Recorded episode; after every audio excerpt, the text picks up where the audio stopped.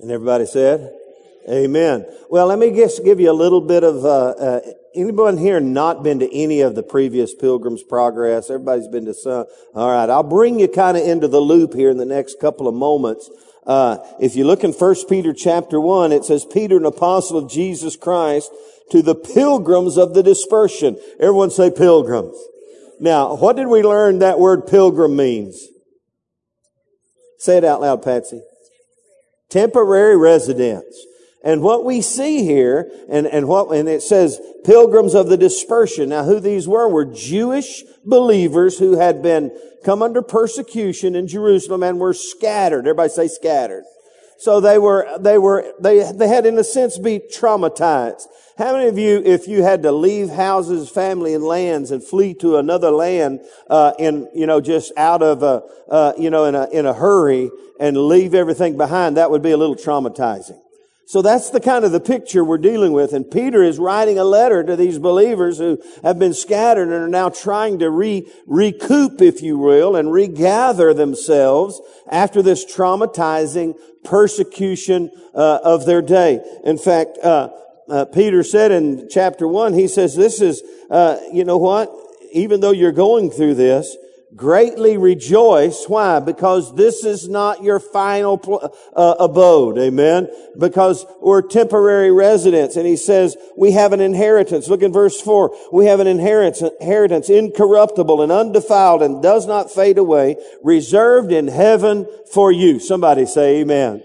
And so he comes into uh, these uh, believers' lives, if you will, by way of this letter, with an explosion of faith in his heart and an explosion of praise unto God to try to shake them out of their the the doldrums or the trouble or the trauma of their day and move them to a greater perspective. In fact, that kind of leads us to the theme that I uh, have given this uh, uh, series, at least through this book, this first letter. It's this: the theme is progressing through this life into that life in the face of adversity and pressure.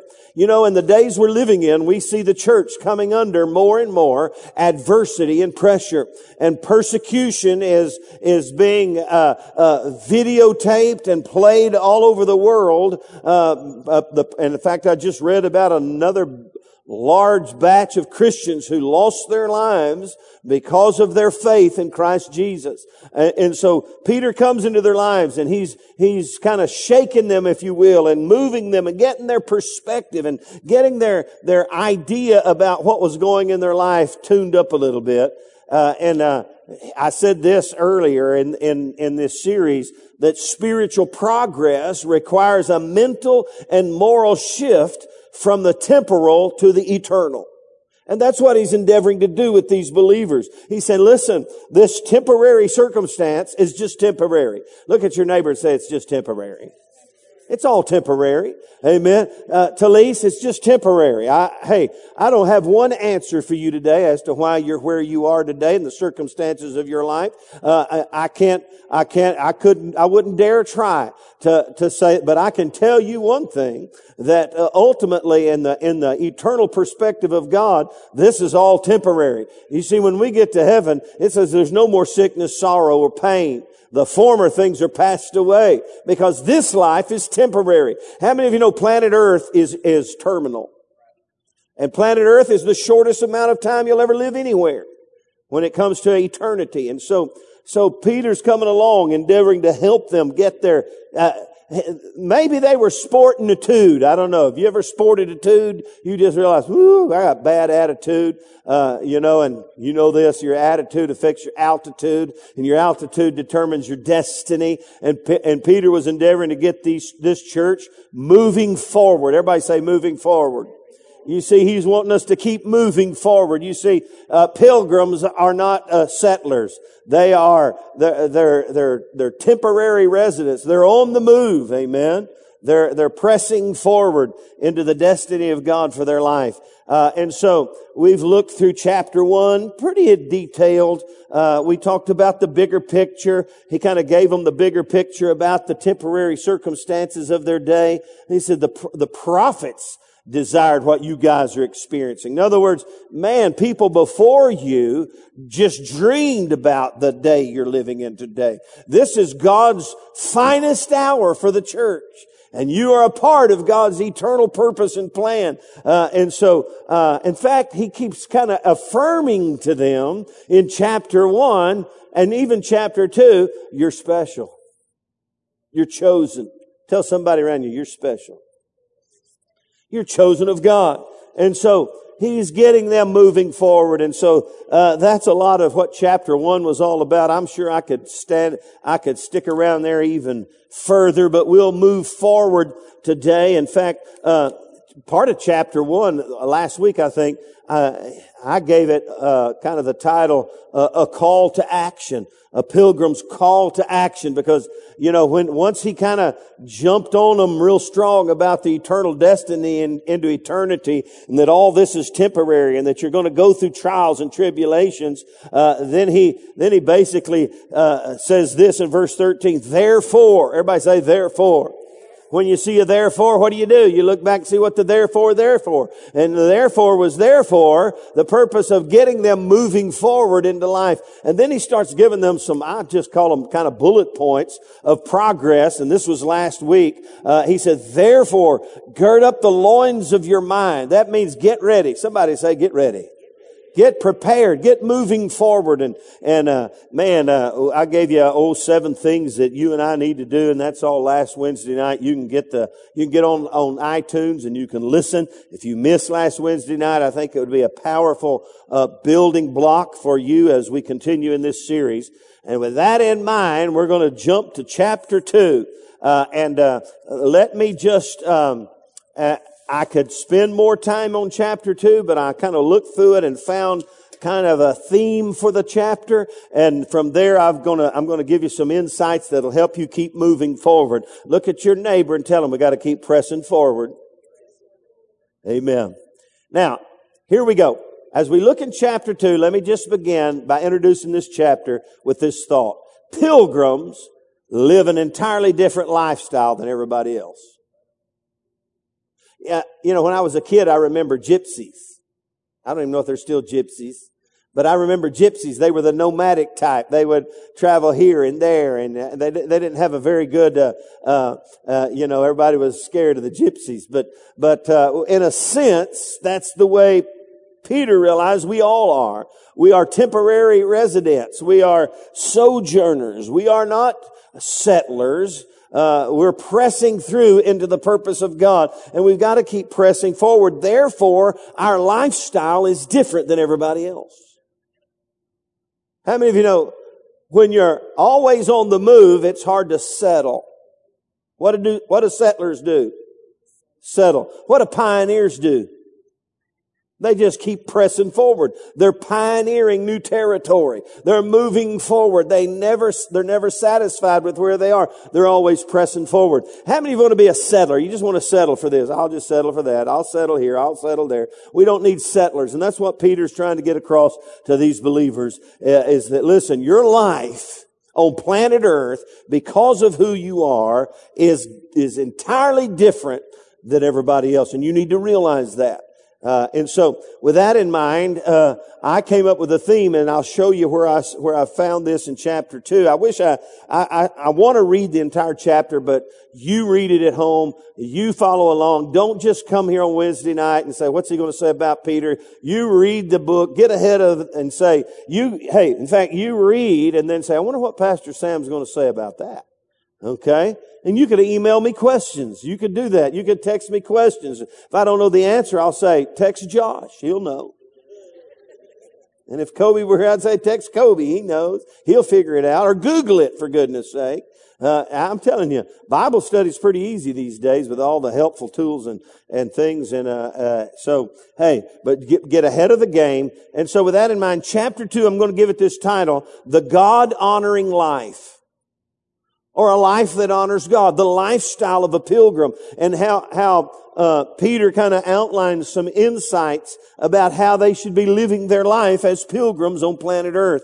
Uh, and, and it's a life and a lifestyle that gives honor, pardon me, and glory to God. with that in mind, I want to show you, I'm going to, I'm going to pick verse 11 and 12 as kind of my keynote verse for this. And here it is. It's on the screen if you didn't bring your Bible. If you didn't bring your Bible, bring a Bible. If you don't have a Bible, I'll buy you a Bible. Uh, and so everybody needs a Bible. In fact, my Bible's so wore out, I think I'm going to get another one. I'm, I'm taping up pages now. Uh, and so, uh, hey, if you need a Bible, let me know. But here's the keynote verse, two verses. It says, Beloved, I beg you as sojourners and pilgrims. See, he's addressing this again. Let me stop and say he's the only guy other than the writer of Hebrews who used this kind of language about defining who we are.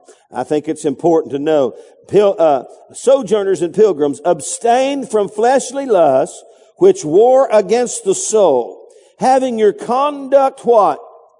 Honorable, having your conduct honorable among the Gentiles, that when they speak against you as evildoers, they may by your good works, which they observe, glorify God in the day of visitation. What's the day of visitation? When Jesus is coming back. That's my understanding. And in fact, he's, he's, he's letting them know Jesus is coming again. Tell somebody else Jesus is coming again. He's coming back. He's coming again. I promise you that. And he's saying right here, pilgrims. Everybody say pilgrim. Let me see if I can get John Wayne's voice here. I don't think a, wah, how are you doing there, pilgrim? Uh, that was pretty lousy. So I'll move on.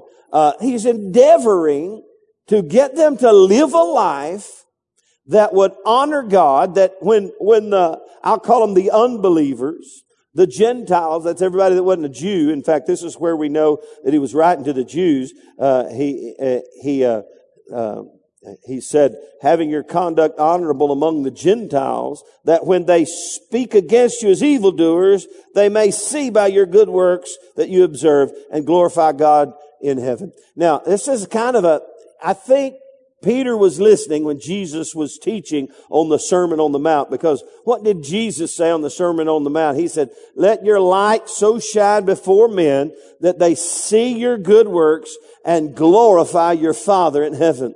So this is kind of the keynote verse here of this chapter, especially in the, in the context of this lesson tonight, talking about living a life that honors God as we journey through this life. You see, what's the theme? Uh, moving through this life, progressing through this life into that life. We're talking about eternity uh, in the face of adversity. And here's what God wants us all to do in this journey. He wants us to get through this life, not just surviving, but thriving and honoring Him through the process. Amen.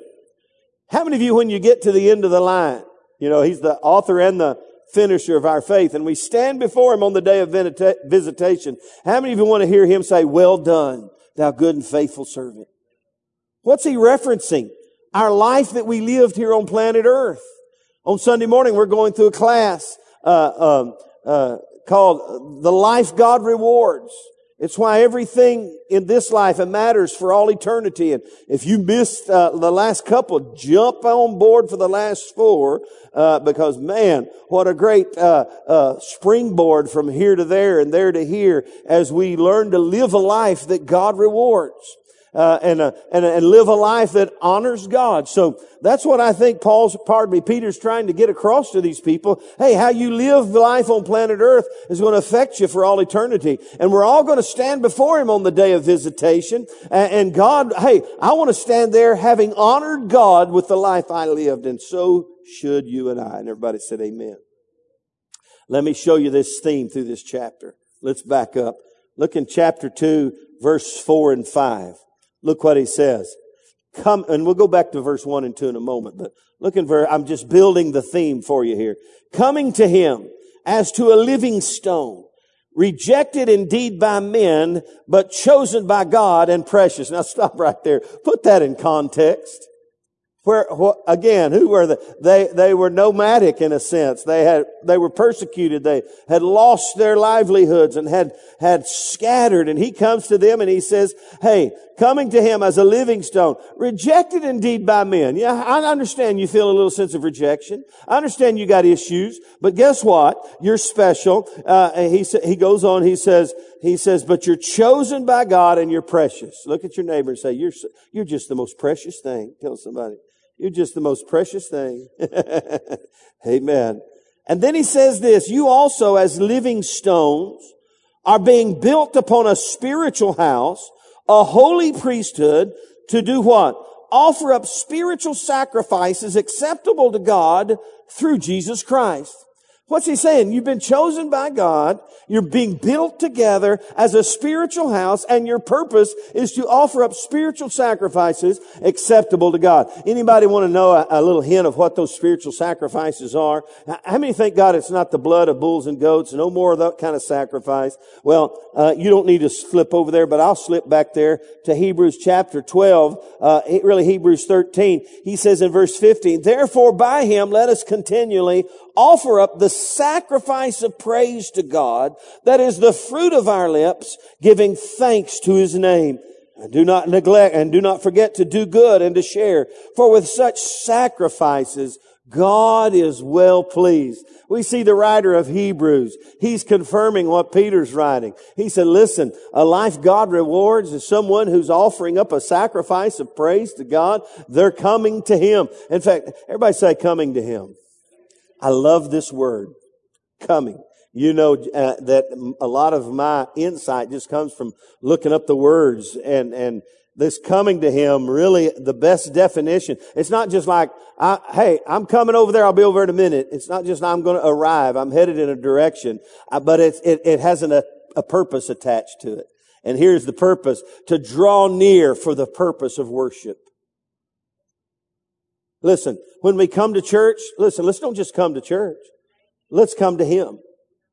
When we get up in the morning, let's don't just get up and, and do our prayers. Let's come to Him. In fact, what does uh, Psalm 100 say? I will enter His gates with what? I will enter His courts with praise. And, and so we see Peter, he says, listen, this is who you're being built up as. And, and, and here's the, re- put it in the context. Where are they headed? They're headed to heaven. That's what he's trying to get a hold of. Hey, get, get an eternal perspective. Hey, you know what you're doing in this life? You're not just out here suffering for the Lord. You're on a journey. You're coming to Him and you're headed to a place where at, at, at some point when you arrive, your life will be one big explosion of praise and worship to God. So we might as well get going right now. Uh, hey, the God honoring life is a life that is, is, is one that is drawing near to Him for the purpose of worship. Sadly, most Christians don't get that deep. Most Christians come to Him for the rent payment, for the, for the uh, electric bill, for our needs. Now, how many of you know Jesus taught us to pray for our needs? But if you go to where he taught us to pray in Matthew 6, it doesn't begin with give us this day our daily bread. What does it begin with? Our Father who art in heaven, hallowed be thy name. And how does the prayer end, by the way? For thine is the kingdom and the power and the glory forever. Listen, we need, hey, you want to honor God with your life, build your life around the premise that my life should be a one, uh, a constant praise and worship to God. In fact, look in verse 9. He says, but you are a chosen generation, a royal priesthood, a holy nation, his own special people. Everybody say, I'm special. That you might proclaim the praises of him who called you out of darkness into his marvelous light. He says, this is who you are. This is how I've created you. The life that honors God. Uh, hey, it's a worshiping life. And so uh, he just is affirming this this life that honors God, that the life we ought to live is one that honors God. In fact, look in verse 17. Look what he says. I love this. You could preach from this uh, one verse here. Honor all people, love the brotherhood, fear God, honor the king. Everybody say, honor all people, love the brotherhood, fear God, honor the king. Now, all those things, you know what they all ultimately do? They honor God. Are you with me? What's he saying? Live a life that is honoring to God. In fact, that word fear God, it's not, I'm afraid of God. It's a, a reverential awe and respect for Him. And so, he's just saying, you gotta live a life that honors God. And then finally, verse 20, look in verse 20. Uh, I'll, I'll, I'll jump in the middle of a context and I'll come back to it in a moment, uh, possibly. For what credit is it if when you are beaten for your faults, you take it patiently? But when you do good and suffer, if you take it patiently, that is commendable before God. Everyone say commendable. Now, without getting into the context, here he's talking to people who have been beaten for good. Are you with me? Not for good, but for doing good, for living a life that, that, uh, you know, and loving God. They were possibly beaten and, and persecuted and ran out of town, if you will. And he said, you know what? It's no good if you do it, but, you know, you think, he said, what credit is it when you are beaten for your faults, you take it patiently? What about when you're doing good and you get persecuted for that and you take it patiently? This is commendable before God. And, and in other words, what's he saying? He says, this is, just, this is what blesses God. This is what gratifies God. How you respond in this moment. Under this pressure. How you respond. Are you going to live a life? Are you going to chuck the towel in? Are you going to live a life that honors God in the middle of this pressure moment? God says, this is commendable. This is gratifying to me to see you being able to live a life that honors God even in the face of the pressure and the trouble of your life. And everybody said amen. In fact, I love, he, he gives us the model to follow because Jesus is the model to follow. And, and let's look back in verse 21. He, uh, he says, for to, for to this you were called. After he, after he says this is commendable before God. For to this you were called because Christ, in other words, here, here, hey, Jesus went down this road and you're going down this road and it's commendable. He says, he says, for to this you were called because Christ also suffered for us, leaving us an example that you should what? Follow his steps. Ooh, I can't wait till Sunday. I'm going to have to. It's kind of like Christmas. My, I used to tell my dad, I can't wait till Christmas. And he said, well, you're going to have to. He always pour a little water on my fire and excitement. Well, you're just going to have to. You're going to have to be patient. Uh, uh, but Sunday, I'm going to begin a series called uh, The Jesus Journey. Everybody say The Jesus Journey. Learning to follow Jesus 24 7. Now, I just, man, I, I, I'm, I'm hesitant. Let me just say, all the instances, and I'm just going to use the ones in Matthew. There's like five where Jesus told people to follow me. I'm going to give you a head start hint. You want to know a head start hint? I hadn't got it all together yet. You know the commonality of all five biblical references where Jesus said, follow me. You know the, you know, you know what the common thread of all of them was? Sacrifice. You want to follow me, there's going to be some sacrifice. And he says, hey, listen, you you, just follow his steps. He's already been down this road. You just follow his steps. Everybody say, follow his steps. Woo-hoo. Man, looking forward to that. In fact, Hebrews 12, 1 and 2, you don't need to turn over there, but it says this, and, and, you know what, even though I don't think it's probably true, but from reading Peter, First Peter and studying First Peter, there's so much commonality in the, in the, the Hebrews letter. Uh, I just wonder, maybe Peter wrote it. Who knows? I don't know. Probably not, but uh, a lot of comparisons. But uh, Hebrews 12, 1 and 2, he says, looking unto Jesus, the author and the finisher of our faith, who for the joy set before him endured the cross.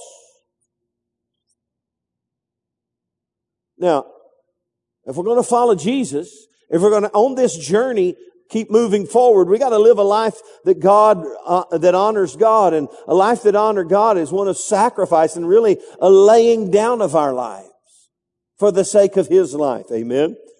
So, so He's the model to follow. Whew, that was the intro. See if I got any time for the points. I got a few minutes. Here we go. I'm going to give you five things that I see in chapter two that are, that are lifestyles that honor God. Okay. Are you with me? Here's the first one. We'll go back to verse one. It's a lifestyle of relational integrity. Everyone say relational integrity. You say, how'd you get that out of verse one of chapter two? Let me read it for you. Therefore, and I'll go back and Look at what the therefore is there for. Therefore, laying aside all malice, all deceit, hypocrisy, envy, and all evil speaking. By and large, all those sins and flaws have to do with interaction with others or relational integrity or the lack thereof. And so we see him in this process. Hey, if you're going to live a life that honors God, you got to live a life that is relationally right and proper and intact uh, with God and with man. He said, you got to lay it aside. Everybody say, lay it aside. That means to put it away and cast off. What he's saying is it's time to clean up our issues with others and maybe issues with ourselves that affects our relationships with others. How many of you know if you've got anger issues, if you've got malice issues, have you ever met anybody, you just pushed the wrong button? I mean, you didn't do anything wrong to them. You pushed their button inadvertently and all of a sudden,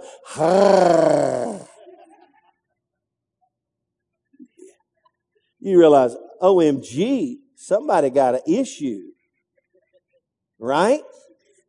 Some of you looking nervous, this nervous laughter. A little nervous laughter there, potentially. Hey, what he's saying here, listen, in this journey, if you're going to live a life that honors God, you got to get this stuff fixed in your life. You can't carry this stuff down the road. You can't bring it into heaven. These issues with others. And these issues with yourself, these, these, these this deceitfulness and hypocrisy and potentially evil, uh, envy and evil speaking and how you interact with others. We got to clean this stuff up in our life. You can't carry this on the journey. And listen, let me just say, if you try to carry this on your journey, it's going to be a lonely journey. Because how many of you know not a lot of people want to go on a trip with this guy? Are you with me? And guess who else doesn't want to go on a journey with this guy? Jesus. And when we get before Him, we're going to stand before Him and give an account of how we lived our life on planet Earth and the relational issues. It's time we move to a whole new level of relational integrity on every level of our life. And listen, there may be issues that you can't fix, but you can fix it in here. Are you with me? You can fix it in here. Now, let me just pause. How many of you have, have battled these relational issues? All of us on some level or another. Okay? It's, it, and it's, I think it's a big thing to God for sure. And, and Peter says, hey, therefore, lay it aside. Put it away. Cast it off. Stop carrying these things with you. These wrong attitudes and these relational issues. You get it fixed. Be a forgiver and forgive and get your heart right with God and man. Amen. That's the lifestyle of a pilgrim, my friend. They, they don't hold grudges. Amen. Lifestyle of relational integrity. Listen, it's hard to progress in life if you got anchors hanging all over you. In fact, if we went back to Hebrews 12, 1 and 2, where it says, looking unto Jesus, the first thing he said in reference uh, to that, he said, Therefore we also, since we are surrounded by so great a cloud of witnesses, let us lay aside. Everybody say lay aside. Let us lay aside every weight and the sin which so easily ensnares us and let us run with endurance the race that is set before us. What's he saying? You can't carry the weights. You can't carry the anchors with you. You can't carry, and Peter said, you can't carry deceit and hypocrisy and malice and envy and evil speaking on this journey. Not allowed. Everybody say, lay it aside. So it's a lifestyle of relational integrity. Number two, he, in the second, uh, verse, it's a lifestyle of spiritual growth and maturity. Now, I love, I love this. Some things we make too hard. And I know when, when you've been down a road and you got issues with others and yourself, and they go unchecked and they go undealt with, they get hard to handle. In fact, uh, Paul said it's like a castle or a, or a, in your mind, a stronghold in your mind. It's hard to, I understand that. But look, look how black and white Peter is here. He said, laying aside all malice and all deceit, hypocrisy, envy, and evil, put it down. Oh, and number two, as newborn babes, desire the pure milk of the word that you may grow thereby. In other words, lay this down and pick this up. Quit that and do this. And notice the, the contrast. Evil speaking, deceitful, hypocrisy, hypocrites, envy, malice. And as a newborn baby, who has no guile, who has no anger, who has no malice, all they want is what? Milk. I want milk. I want food. I want to grow. It's natural. I was with my niece. I'm not calling y'all piggies, but I used to raise pigs. My niece is a farm girl now. She came over to our house the other day and uh, they were raising pigs. And I said, isn't it amazing how the little pig, when he's born, I said, yeah. And she said, yeah, mom doesn't even pay attention to the little pig. She just, out come the little pig. She said, the little pig, it, I said, isn't it amazing how they know? And she said, oh yes. They just, they stand up and they go straight for the milk because they desire it. And here's what, here's what Peter said. He said, Hey, lay this down and as newborn babes desire the pure milk of the word that you may grow thereby if indeed you have tasted that the Lord is gracious. And so he's saying you've got to have a lifestyle of spiritual growth and spiritual maturity. In fact, the, the word desire means to intensely crave. In fact, interesting little side note. I may be stretching the interpretation here, but it preaches and teaches good. The, the, the primary use of this word, other than in this right here, throughout the scripture in the New Testament, when it says desire, the primary use is one of relationship. Like where Paul said, I, I, greatly desire to see you, that I may impart some spiritual gift to you. Now, have you ever been a parted from loved ones and family members for a while and you just, you just want to see them so bad. You've seen the videos on Facebook where the, the dad who's been to the army and the kids at school and all of a sudden they're reunited and it's, ooh, they haven't seen each other in a while and their desire to see each other is just overwhelming and tears go exploding out of their eyes. And that's kind of the word Paul's saying. He's, the, the, the use of it everywhere else is, it's about, I want to see you, man. I miss you, man. Look at your neighbor and say, I miss you, man. I gotta, I gotta see you. I love you. I, I miss you. Has anybody ever had those emotions? Man, it's powerful.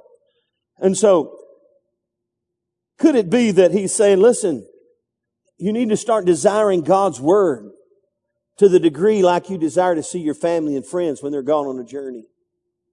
That you miss them and you want them and you just got to have a relationship with them. Uh, maybe, maybe the illustration could be you got to let God's word be, be like your closest friend and family member.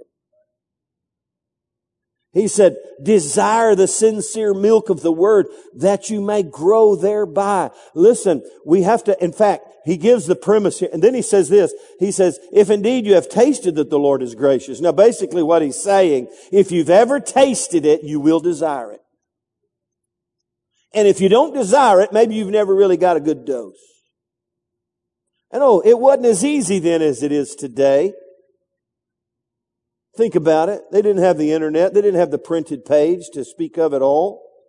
And it was, you had to really want to study and grow in the Word when, in this day that Peter is talking about. You had to be absolutely proactive. It had to become the, the focus of your life. It's kind of like in Mexico, in a lot of areas where we drill water, a lot of the focus of their life is just getting enough water for the next day. It's just a part of life and, and it becomes a big part of their life. And, and, and, and I think, uh, I think Peter's saying, listen, you got to begin to desire God's word. And if you've ever tasted it, brother, you're going to like it. You know what? Somebody asked me, do you like this kind of ice cream? I said, man, I have. Is it ice cream? It's ice cream. I like it. I've tasted.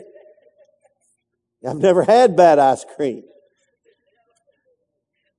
I've never done it. You know, when, you know, my mom would always say, Beverly would say this to me, if I'm nibbling on something I like, she said, you're going to spoil your dinner.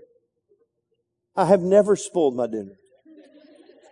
That's an impossibility.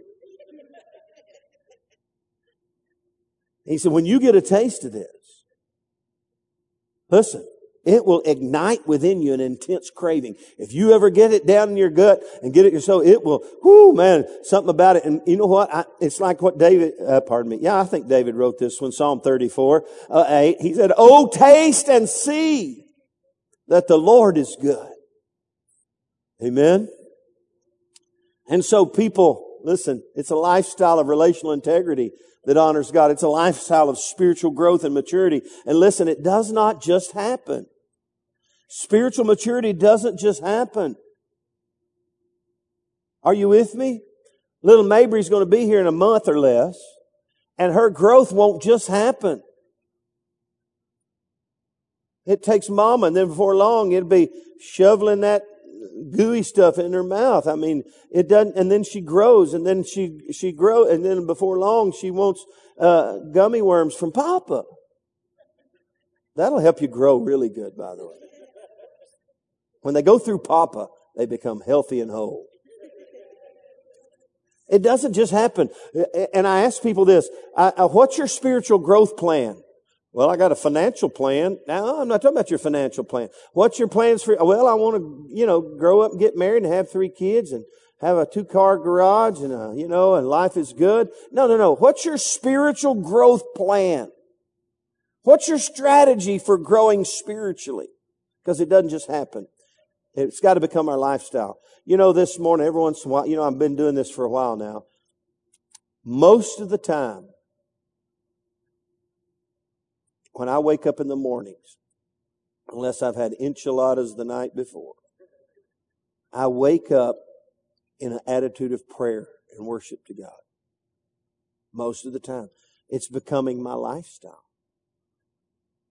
And, and now, and, and, you know, I've got, you know, every morning I'm just feeding on the Word of God. It's my lifestyle. Amen. It's a lifestyle of spiritual growth and maturity. Number three, a lifestyle, and I kind of hit on this earlier, I'll move a little quicker, uh, a lifestyle of intention, of an intentional worshiper. Everybody say an intentional worshiper. That word intentional has been used everywhere now, but I love it. It means on purpose. Somebody say on purpose. I'm intentional about this. Not accidental. Not, hey, not uh, sporadic, not temporary, not uh, reactionary. There's a lot of reactionary worshipers. You ever known a reactionary? You've probably done it. Something unexpected happened that you like. That, you know, you got a check in the mail, something unexpected. Oh, praise the Lord. Thank you, Jesus. Woo, hallelujah. Nothing wrong with that. Right? But that's reactionary worship. It's reacting to a circumstance. Now, conversely, when something bad happens to you, Paul, you know what James said? Count it all joy. Hallelujah. Knowing that the testing of your faith. And so we see worshiper, if you're going to live a lifestyle that honors God, you got to be intentional about it. And quickly, verse four and five, I already read it, but I, uh, you know, it says, coming to Him. That's intentional. That's on purpose. I'm, he- I'm coming to Him to worship. Oh, may it be that every morning you wake, try it in the morning. When you get up in the morning, go, you know, I think Pastor Sam's probably up. He's already started worshiping the Lord. I don't know when you get up. Uh, I get up whenever my body wakes me up, uh, which is probably about 6.15, 6.30. Jim's still on the 4.30 calendar, aren't you? It's getting a little later. He's retired. And so when I get up, I, you know, the best part of waking up, you know what the best part of waking up? Folgers in your cup. I already have that going. So, uh, man, I just worship in the Lord and I'm just, I, I'm, I'm coming to Him. It's intentional. Okay. And it can become a lifestyle, but you got to be intentional about it. You can't be accidental. You can't accidentally stumble into the presence of God and go, Oh, wow. Hallelujah. You got to be intentional about it. And that's a life that honors God. That's what he's talking about in verse two, uh, nine, where it says, you're a chosen generation, a royal priesthood, a holy nation, God's special people, that you should show forth or proclaim the praises of him who's called you out of darkness into his marvelous light. You've got to be an intentional worshiper that honors God. Not accidental or reactionary or sporadic, but a lifestyle of worship. Are you with me? Say amen. And then number four, the, the God honoring life in chapter two is a lifestyle of moral integrity. Look at verse 11 and 12. We read it as our keynote verse, but look what he said. Now, this is a little different angle than verse 1. Beloved, I beg you as sojourners and pilgrims, abstain from what? Fleshly lusts, which wage war against your soul. Did you know there's a battle for your mind, will, and emotions? It's the, it's the lust of our flesh, the desires for other things. And he said, listen, in this journey, I beg you as sojourners and pilgrims, abstain from fleshly lust, which war against the soul. Listen, the things we battle in our flesh, you need to understand this about them. They're out to steal, kill, and destroy. They're out to get your brain, get your, get your future, your mind, your will, and your emotions, and, and defeat you as a, as an enemy would defeat his foe to the point that you are no longer progressing forward, that you are stuck in your sins. And you can't seem to get out. And so Paul, Peter comes along and he said, listen, you've got to, you've got to, uh, abstain. Everybody say abstain. That, that doesn't mean dabble. That doesn't mean just a little bit. It means no more. I'm not doing that anymore abstain from fleshly lust. Now, just got some cross references. Galatians 5, for some of you that need to look this up, Galatians 5 talks about walking in the spirit and walking in the flesh, the, the works of the flesh and the works of the spirit. Uh, and if, if you walk in the flesh, you'll not, uh, uh, you, you're, you're going to be under the governance of the flesh, but if you walk in the spirit, you'll not fulfill the lust of the flesh. It's a lifestyle of moral integrity. You know the best way to get the, the victory over a lust of the flesh? Anybody want to know? The Word of God, absolutely. It, hey, here's the best way to get the victory before it's slapping you in the face. If Blue Bell, well, it's hard to be tempted with Blue Bell today. You know, it's not here anymore. I've changed my illustration. But if ice cream's your issue, don't go staring at the ice cream freezer going, I resist you in the name of the Lord. you ice cream demon. No, you don't do that there. You resist it before you ever get there. I'm not going down that aisle. In fact, I'll send ambassadors to go buy whatever. I'm not going down that aisle. I'm binding that ice cream demon before I ever get to the store. You understand what I'm saying? I don't think there's ice cream demons. I'm just playing. Okay. So you, and you get full of the Holy Ghost. Amen. If you don't want to hang around the turkeys, or you, if you, if you want to fly with the eagles, soar with the eagles, don't hang around the turkeys. You're going to drag you into the pen. Are you with me? Amen. It's a lifestyle of moral integrity. Uh, and, and it says it wages war. Listen, it, it has a paralyzing effect on your progress. Fleshly lust stifle progress. If you want to keep moving forward, you can't, you can't yield to the governance of the flesh. You got to walk in the Spirit. Amen. Let me look at my clock. Here we go. I'm about done.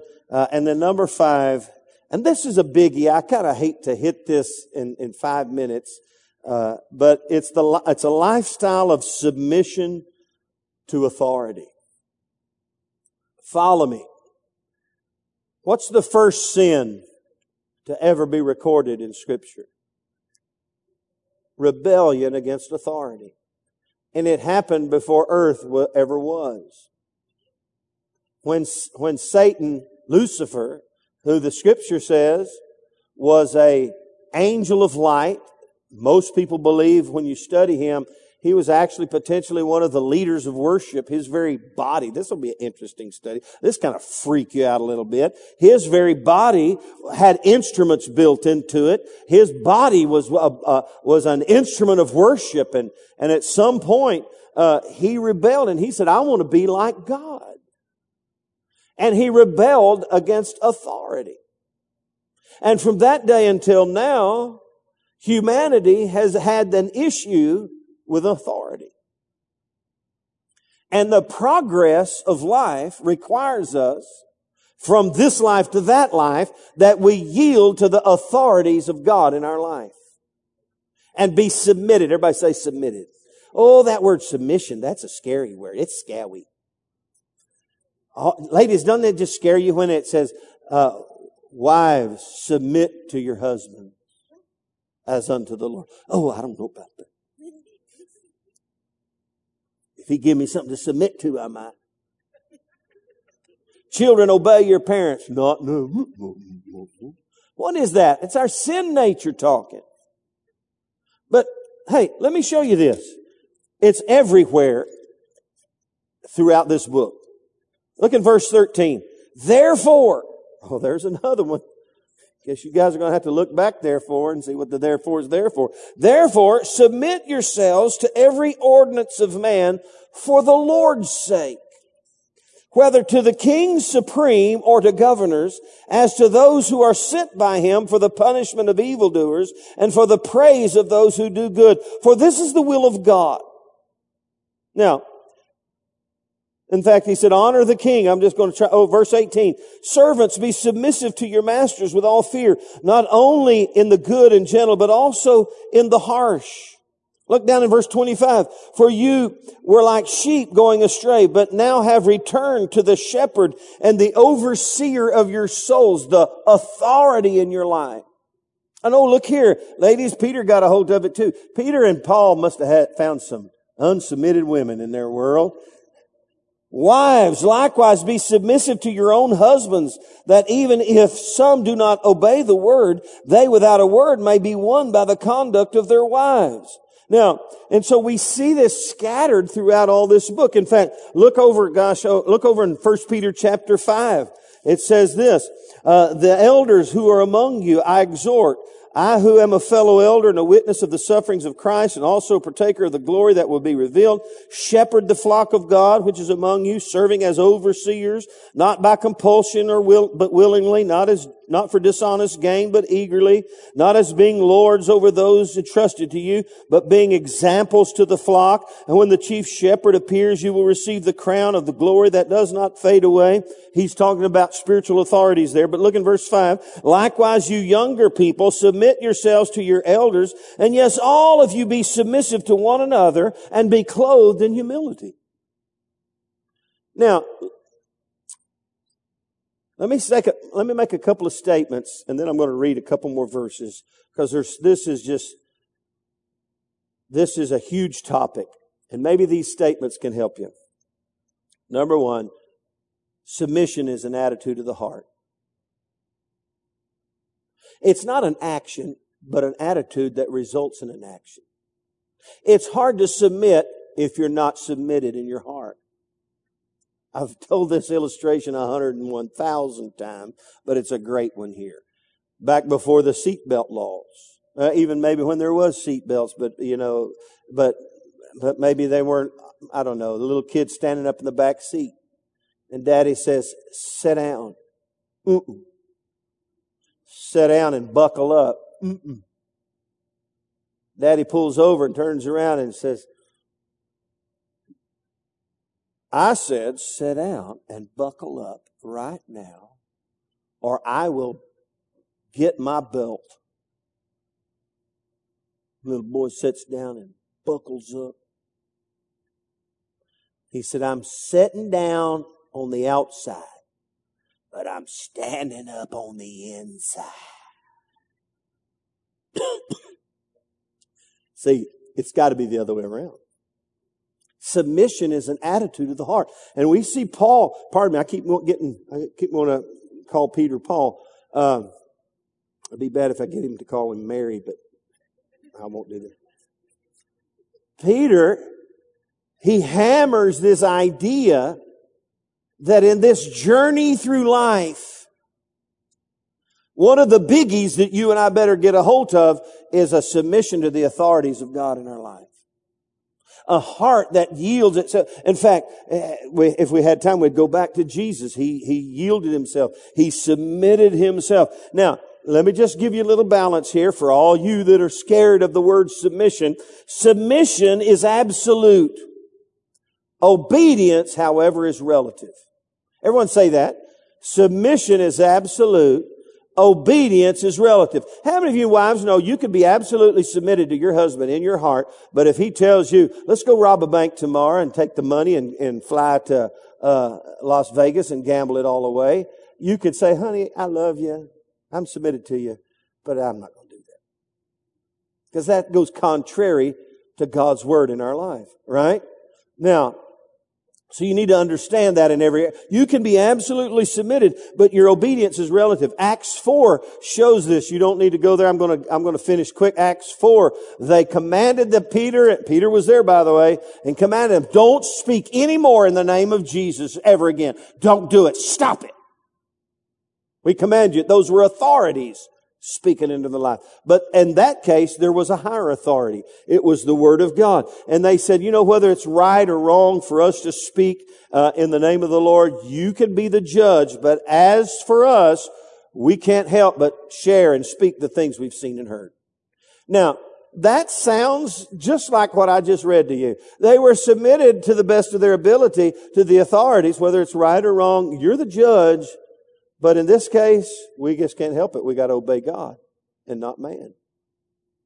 Now that is not a license to disobey authority. If you get stopped by the police officer and he kicked the dog and cussed his wife and slapped his kids before he came and you knew it and he had a badge on it, did you know what? He's still God's authority in your life. Because he's got the badge. Are you with me? And so you can't say, I know who you are. You kicked the dog, cussed your wife, and slapped the kids before you left the house today.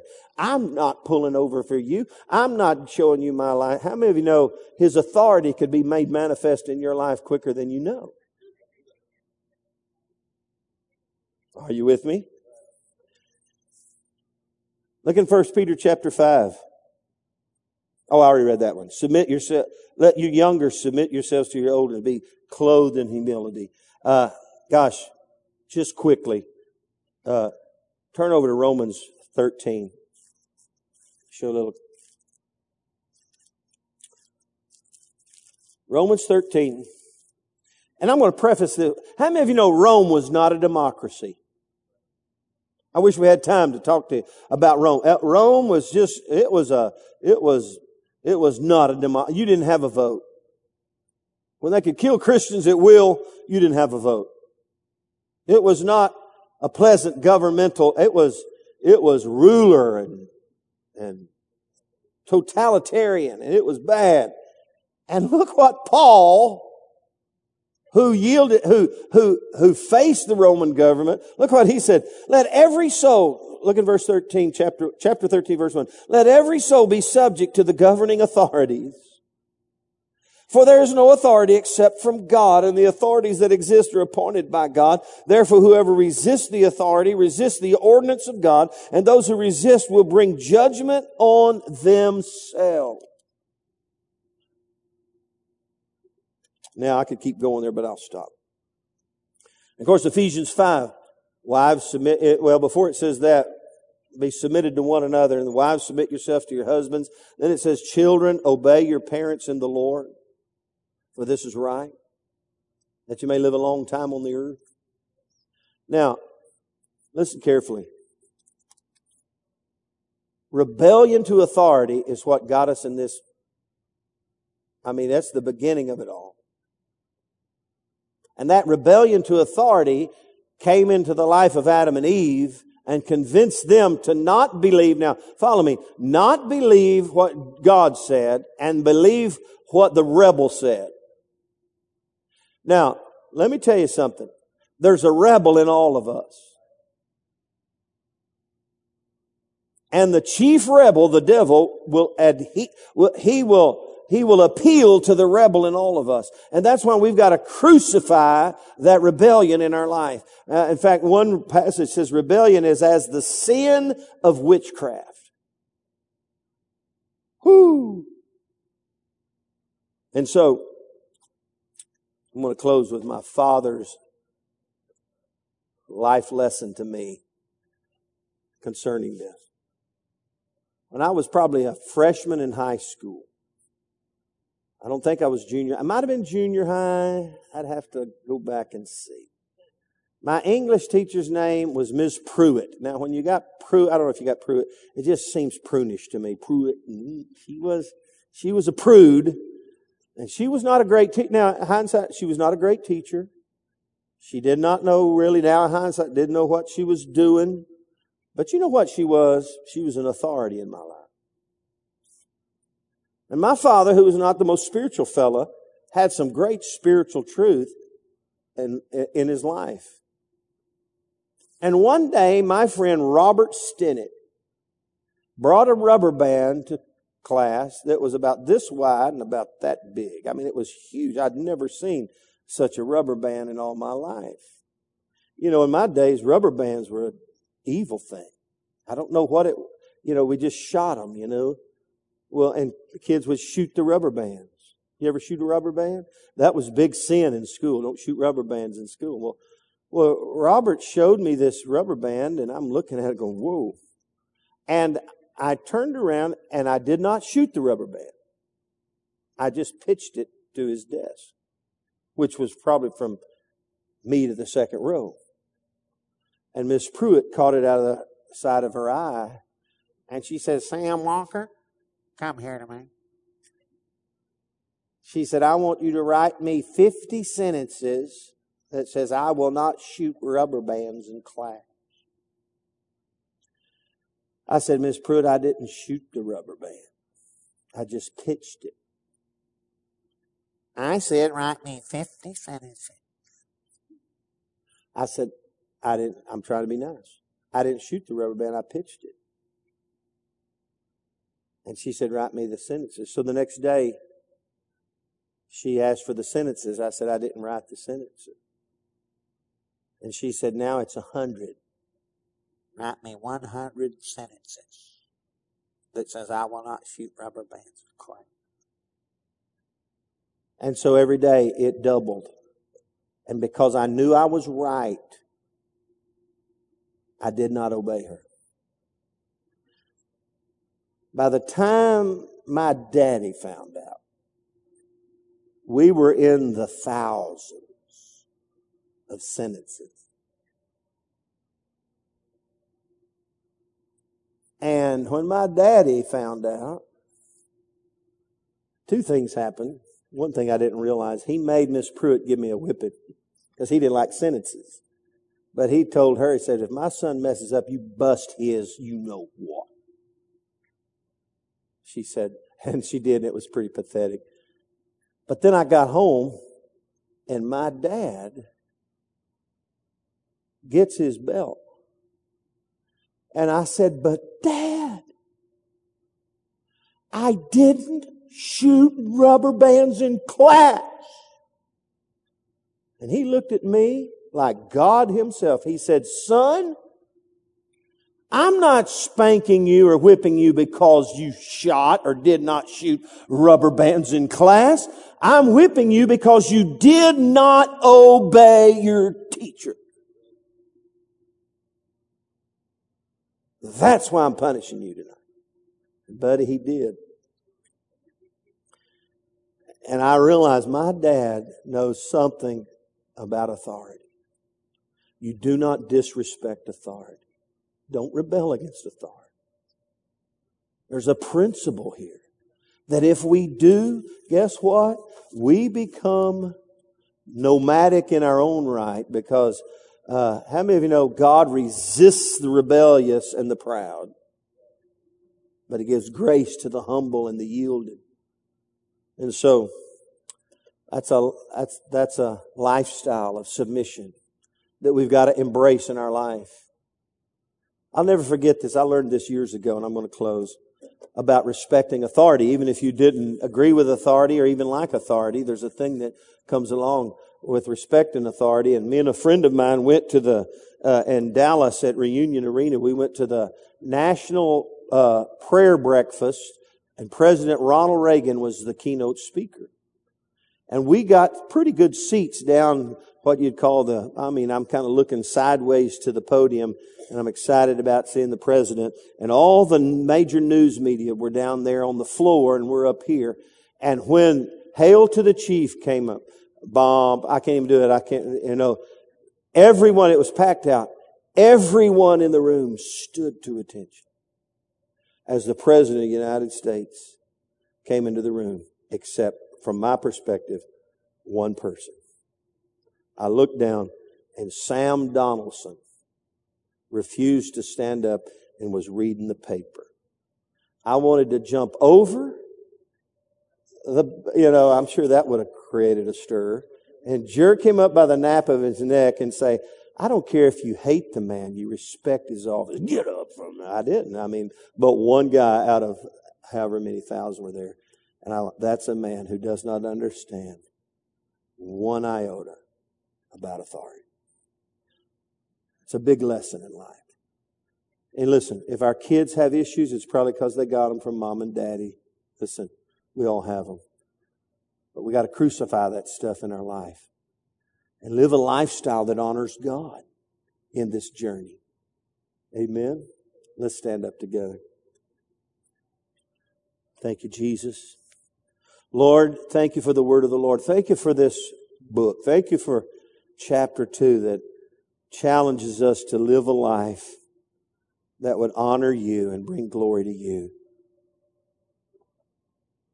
Help us, Lord, live that life. Give us your grace and strength today.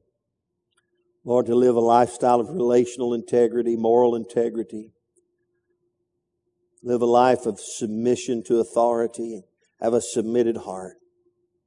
Lord, we thank you for these lifestyle lessons.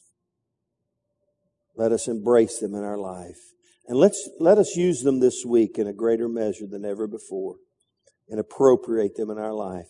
Lord, we put aside those things that drag us down. We lay them down. We abstain from those fleshly lusts which war against our soul. In Jesus' name. Everybody said? Amen. Do me a big favor now before uh, next week. Here's what I need you to do. Uh, I need you to bring somebody to church, okay? Invite somebody to church. Get somebody here that's not, uh, maybe not a normal church attender. Bring a friend or a family member. Find somebody at Beaumont, Beaumont Bone and Joint like Beverly did with Ben. Hey, wherever you are, be a light, be a witness, uh, and let's fill the house this coming Sunday. Amen?